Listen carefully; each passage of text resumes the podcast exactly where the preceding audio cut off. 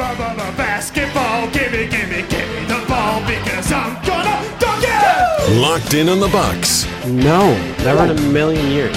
bringing the insight and the analysis. I do hate charge calls. 2022 Wisconsin Sports Writer of the Year, Eric Nehm of The Athletic, is on Rutledge and Hamilton.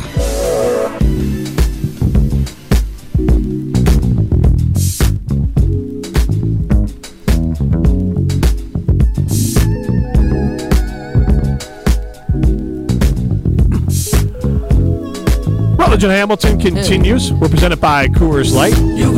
Jim Rutledge, uh, Derek Engler with you live from the Spark Building. We are now joined by Eric Nehm from The Athletic. And uh, Eric Nehm from The Athletic is on with us right now. We'll get the music turned down a little bit there because all I hear is that funky music instead of Eric Nehm. Eric, how you doing? I'm great. How are you guys? We're doing uh, great. Say hello to Derek Engler, starting center for the Badgers 94 Rose Bowl team, played in the NFL, played in the Super Bowl with the Giants. Uh, have you met Eric before? How you doing, Eric? You got to turn your microphone on. We're getting there. Uh, Yeah, we're don't getting there. think so, but uh, it is great to meet you. I've listened to you, Eric. You got you got a lot of good stuff on air uh, with Hamilton and Rutledge, and uh, or Rutledge and Hamilton. Yeah, what are we doing here right now? I'm sorry. and he's also a loyal reader of The Athletic. Uh, Eric, I got a question for you, and I'll just put it out like this. So the, the headline reads Giannis Antetokounmpo reveals he almost retired in 2020. Now, can you uh, apply some context to that? Because, man, that's a headline.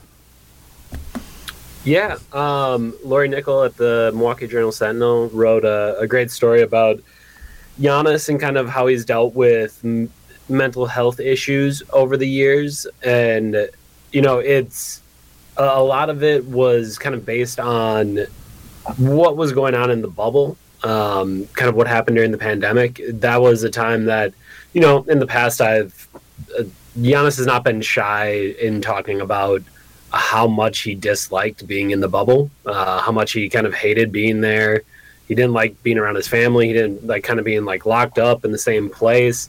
Um, you know, in the past for the athletic, he's just kept kind of flat out said like I was miserable. Like I, I was just absolutely miserable. And uh, with Lori, as they talked about, you know, kind of what he's doing with the Charles Antetokounmpo Family Foundation and their work with mental health. You know, he, he said that he actually contemplated retiring in 2020, um, and and that was you know a, a time where things were about to be very good for him. Uh, you know, he's about to have one of the the largest contracts in NBA history, uh, but it was just a time where he, he wasn't very happy and you know, he was trying to figure out how to deal with the pressure of being one of the best players on the planet, a back-to-back MVP, trying to win a championship, um, and and kind of do all those things that that go along with being one of the best players on the planet. And it, it was just a spot where it was a lot of stress. And um, you know, obviously, I, I think in recent years we've we've come to recognize that a lot of our professional athletes, whether it's Giannis or DeMar DeRozan, Kevin Love,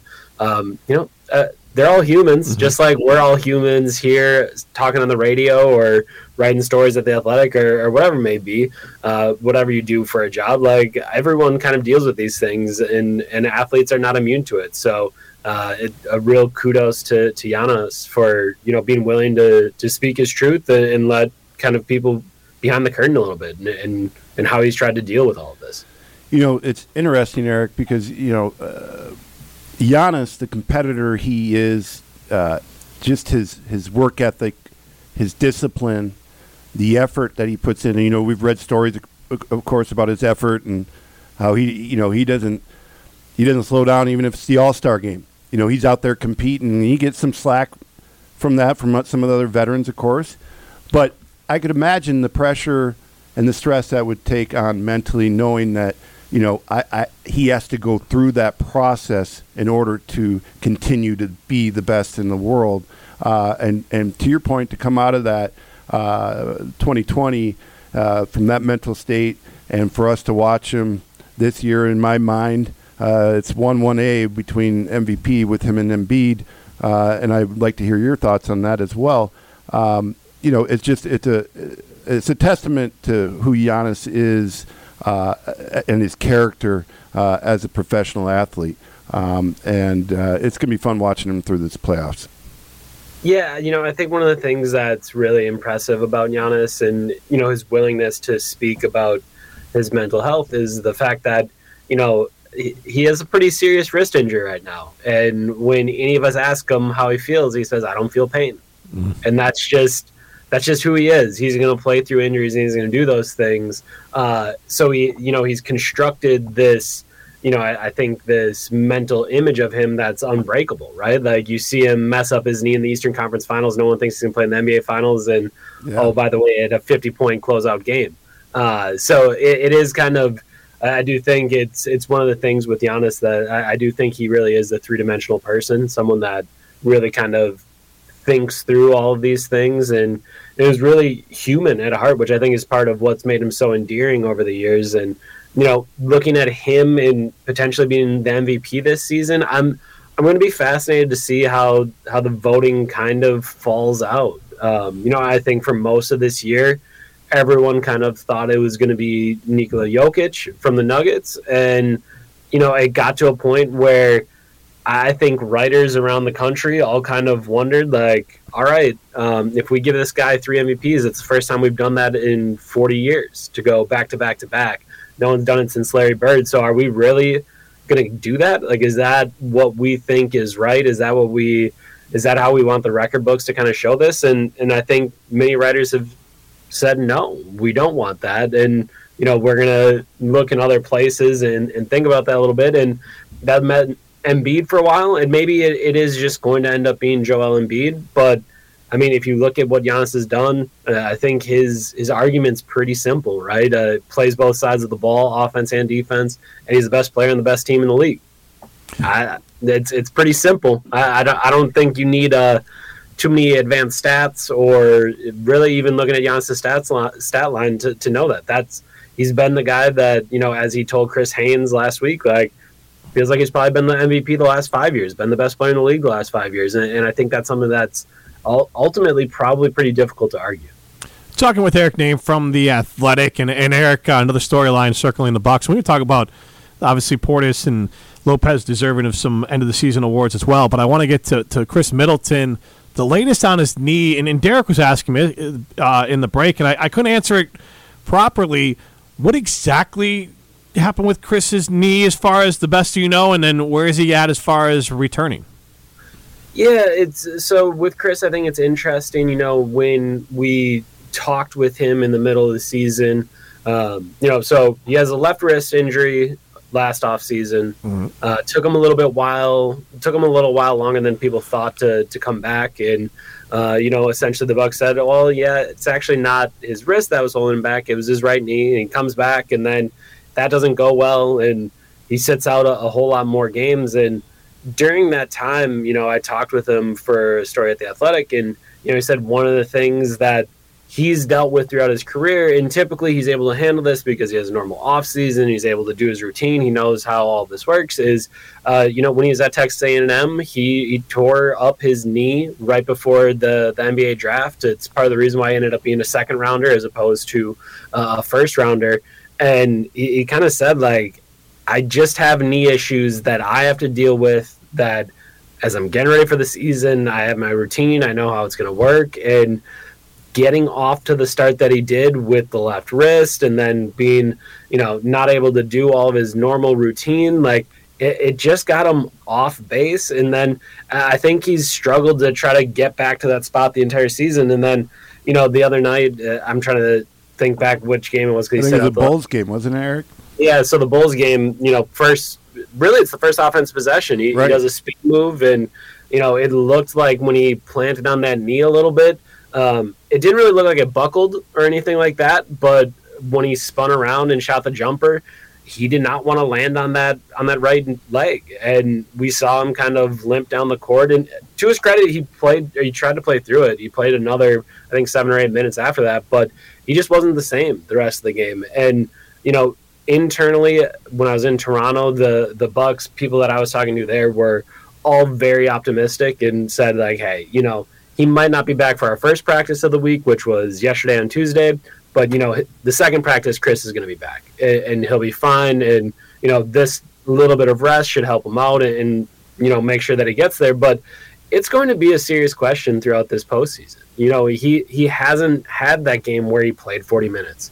He hasn't had that game where you know he's in there for the whole fourth quarter and part of the third quarter. Like he hasn't been stretched out that way. And the the thing the Bucks always say is, uh, well, you know, we don't really need to ramp him up much further than those 35, and that's certainly true in the regular season. But in the playoffs, he he's going to play 40 minutes in a game, and if he's not playing, and if he's able to play 40 minutes, then you know he might get pushed up to 45 minutes. And I, am very curious to see how he'll hold up in those situations, and if he's actually able to do it in this playoffs. Just just because we haven't seen him be able to handle that type of load yet uh, at all during the regular season.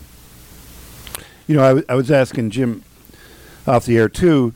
Is and I, correct me if I'm wrong, but the regular season matchup versus the Celtics I believe that we were on the losing end of that, and I might be wrong. And I'm curious to how many know how many games that Middleton was not in uh, that we lost against the Celtics because we very could end up in that position in the Eastern Conference Finals. And to your point, Middleton, you know, it's going to be interesting to see where he's at with that knee.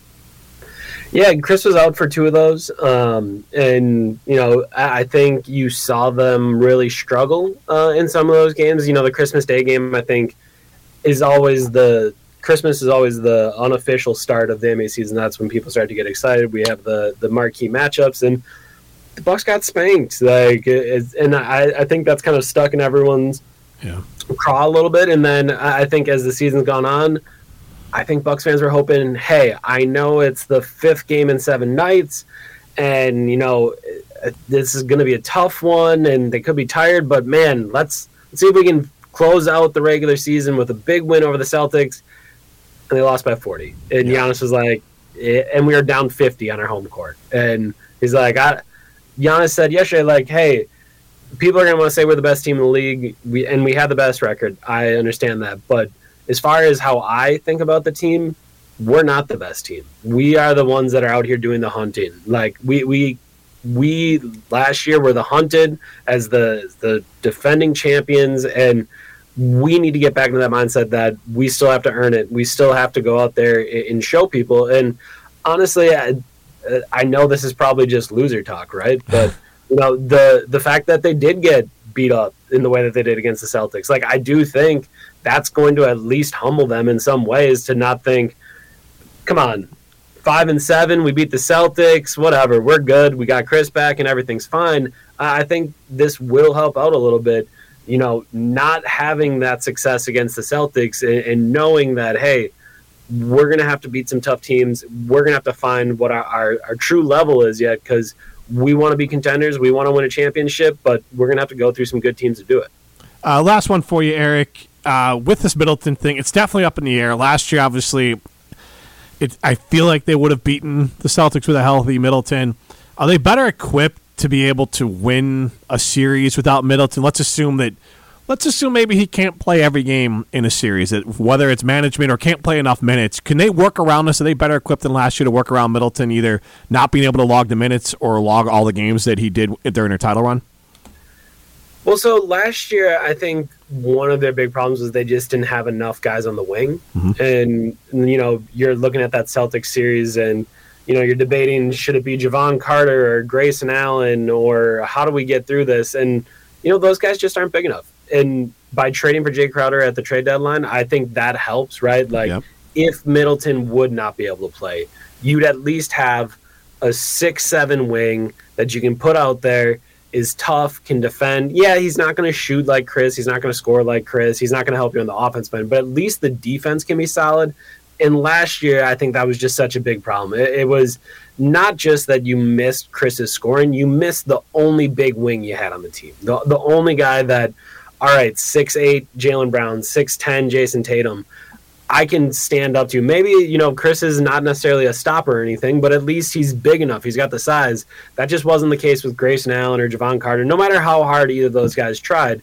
Uh, so I do think they are more well equipped to handle it. And then uh, I think the other thing, too, is that Jrue Holiday just did not play at this offensive level last season. He he very much was the the third guy that on some nights would go off because you know he didn't get as much attention or anything like that. Like he's been the Bucks' number two option this entire season offensively, and he's put up the best numbers of his career. I think one could argue, um, and he's just taken on that larger role. So if Khris can't play, I think he can handle that a, a, little bit better. It's something in the playoffs where he plays so hard on defense that sometimes his offense lags. But I, I do think since he's done it the whole season, uh, he's a little bit better equipped to do it. So overall, I think the Bucks are are better equipped for it. But man. It, losing someone as good as Khris again in the playoffs would, would really be. I'm not going to say it, it, ends their chances or ends their title hopes, but man, it, it's really hard to get through a playoff run without one of your your key players. Eric, uh, great stuff as always. Hopefully, when we're talking next week, we're, we're talking about a middle of an easy series against uh, whomever it is, and uh, Middleton looking healthy. Well, Amen. the good news is uh, they play on Sunday, and then game two is on Wednesday. So we'll have 72 hours to comprehend everything that happened in game one while I talk to you at Fiserv Forum before game two. Perfect, and I'm, I'm trying to get to game two, so maybe I'll I'll see you there after uh, we do our interview. Eric, thanks for the time. Thanks, Eric. Absolutely.